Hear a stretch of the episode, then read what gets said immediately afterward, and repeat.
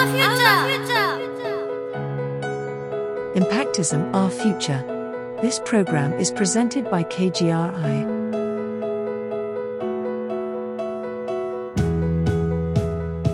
リスナーの皆さんはじめまして慶應義塾大学4年の角谷春樹です慶應義塾大学 KGRI によって活動している私たち学生によるポッドキャスト2040年という未来までに日々大学で学んでいる私たち学生に何ができるかを話していく番組です。学問はどのように変化していきそして今学んでいることはどこにたどり着くのか。時事のニュースや話題を共に語っていきたいと思います。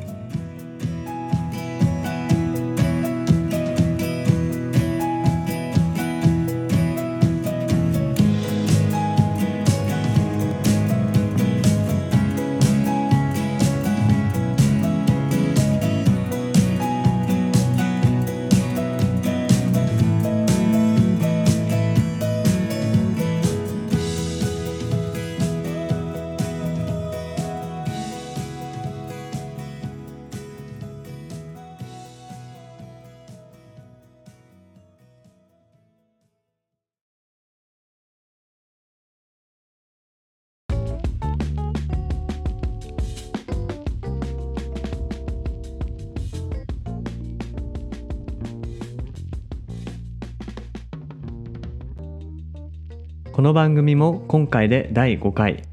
今日は Z 世代のリアルをテーマにお話ししていきたいと思います。新型コロナウイルスの感染拡大によって社会全体のデジタル化が急速に進みました。大学での学びも一時は完全オンライン授業に切り替わりステイホームを呼びかけられる中音楽の配信ライブやオンライン飲み会などでオンライン上のバーチャルな場で人と交流する機会が増えました。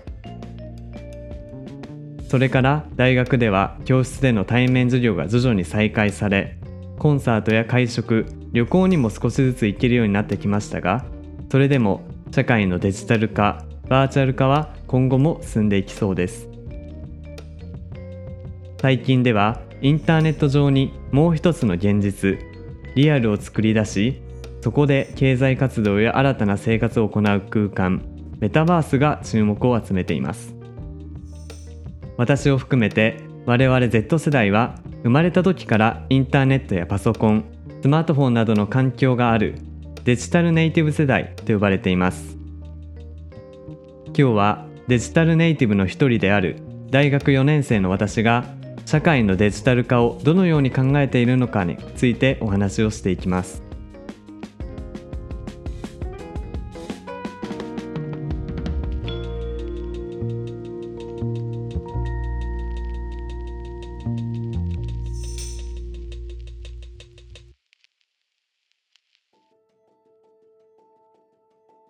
の暮らしがニューノーマルへ移行する中で大学の講義をオンラインで受けたり音楽の配信ライブやオンライン飲み会に参加したりと従来はリアルな物理的空間で行っていたものがデジタルへ移行しました。オンラインでのイベントには時間や場所といった物理的制約から解放されるメリットがあります。また録画や情報の共有も簡単でスマホやパソコン一つで完結するので非常に効率的です。その一方でライブや飲み会など場を共有して皆で楽しむタイプのものはデジタルに置き換えることができないように強く感じました。私の知人も同じような感想を抱いている人が多いようでコロナの状況が落ち着いている時には以前と同じようにライブに行ったり飲み会や旅行に行ったりする人も多かったように思います。株式会社電通デジタルによるデジタルネイティブ世代を対象としたアンケート調査でもコロナ禍をきっかけにキャッシュレス化や動画音楽などのサブスク化が加速する一方で芸能人やタレントのライブ飲食などはアナログに回帰しているという結果が出ています。やはりリアルの体験をオンライン上で置き換えるのはデジタルネイティブ世代にとっても難しいようです。冒頭でメタバースについてお話ししましたがメタバースが今後成功するかどうかはリアルの体験で得られる音や香り手触りや感覚といった肌感覚をどこまで高精度で再現できるのかという点にかかっている気がしています。先ほど取り上げたデジタルネイティブ世代を対象としたアンケート調査では動画や音楽などを Netflix や Amazon プライム Spotify や Apple Music などサブスクリプションサービスで楽しむ人が増えているという結果が出ていました。実際動画や音楽のサブスクリプションサービスには私も加入していますし古今東西のあらゆる映画や音楽を楽しめるのでとても便利です。一方非常に興味深いのがアナログレコードやカセットテープなどアナログな音楽の楽しみ方が若者の間でにわかにブームになっていることです。実は私もその一人でアナログレコードに最近ハマっています。好きなミュージシャンがアナログレコードでシングルを出していたことをきっかけにジャズを中心にレコードを少しずつ集めるようになりました。レコードプレーヤーに針を落としてゆっくり音楽を聴く。そのこと自体ももちろん楽しいのですが何より私が気に入っているのはジャケットのかっこよさ。スマホの画面はもちろん CD の何倍もの大きさがあろうかというジャケットに個性的なアートワークが描かれていて部屋に飾るだけで様になります。実際に音楽を聴くためではなくディスプレイ用にアナログレコードを買う若者も増えているそうです。サブスクリプションサービスなどデジタル化を上手に使いつつアナログレコードなどの物理的な手触りを楽しむ。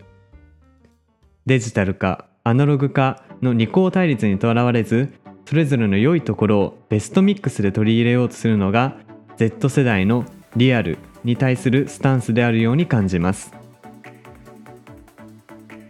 社会のデジタル化が進むにつれてアナログのものをデジタルに置き換えていく流れがだんだん進んでいます例えば最近では学校でのデジタル教科書への移行の是非が議論されていますよね社会のデジタル化に関する議論をする上でもデジタルとアナログのいいところ取りをしようとする Z 世代の絶妙なバランス感覚が問われているのかもしれません。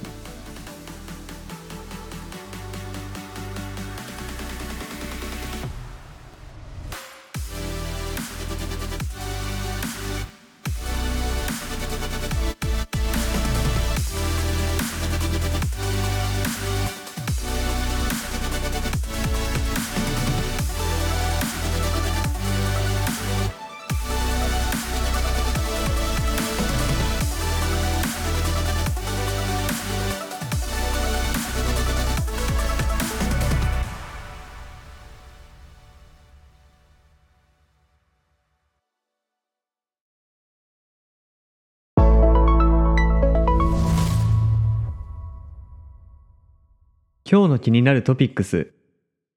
物の値段が上昇中。私たちはどうする？今日のトピックスは経済の話題。新型コロナウイルスの感染拡大で落ち込んでいた需要が世界的に急回復。需要の増加によって船便などの運賃が上がっていることから世界的にエネルギーや農作物金属などの価格が上昇しています OECD によるとアメリカを中心に世界的にインフレが起こっていて2021年11月のインフレ率は5.8%と1996年5月以来最高の水準を記録したということです。それを受けて日本でも物の値段が上がり値上げが行われています。例えば牛丼チェーン各社の値上げや食パンの値上げが行われています。私の身の回りでもガソリンの値段は最近高いなと感じますし学生食堂でも値上げが行われました。世界的なインフレが進む一方で長い間デフレに直面してきた日本では企業が材料費などの高騰を価格に転嫁できない構造があるといいます。そのため商品の価格を据え置いて内容量を少し減らす実質的な値上げいわゆるテルス値上げが行われています。例えばポテトチップスや冷凍食品などでこのステルス値上げが行われたということです。その背景にあるのは日本の賃金が伸び悩んでいることにあるといいます。この30年間アメリカイギリスなどの先進各国の賃金は大幅に上昇した一方で日本の賃金はほぼ横ばい。賃金が上がらず購買力が伸び悩んでいるため消費者が安くて良いものを求める傾向があるようです。このような構造的な問題を解決するためには経済政策が重要なのは言うまでもありません。しかし安くて良いものを求める消費者の意識が原因の一つなどとしたら我々の日々の買い物がこの状況を変えていけるかもしれません。そこでキーワードになるのがエシカル消費。エシカル消費とは地域の活性化や雇用などを含む人社会地域環境に配慮した消費行動のことです。このポッドキャストを収録しているのは2月14日ちょうどバレンタインデーなのですがチョコを1つ買う時にもエシカル消費がキーワードになるかもしれません。最近ではある大手菓子メーカーがチョコレート等のお菓子が1つ売れるごとにカカオ生産地域の子どもたちへ1円ずつを寄付する取り組みを行っているほかビーントゥーバーチョコレートと呼ばれるカカオ豆からチョコレートバーになるまでを一貫して製造するチョコレートやそのメーカーが登場しています。最近ビーントゥーバーチョコレートを取り扱うあるお店に行ったのですがそこではガーナやベトナムコロンビアなど世界各地のカカオ生産地ごとの味や風味の違いを楽しむことができます。また生産地の環境に配慮してカカオを生産し生産者の待遇改善にも取り組んでいるということが強調されていました。チョコレート一粒にもその生産や流通過程にはさまざまな人が存在すること。ビーントゥーバーチョコレートを味わいながらそんなことに気づかされました。SDGs のゴール12使う責任作る責任の一つでもあるエシカル消費。実は大学の研究プロジェクトでもこのような SDGs のゴールが明示されています。エシカル消費や SDGs 私たちの小さな一歩が世界の未来を変えていくかもしれません。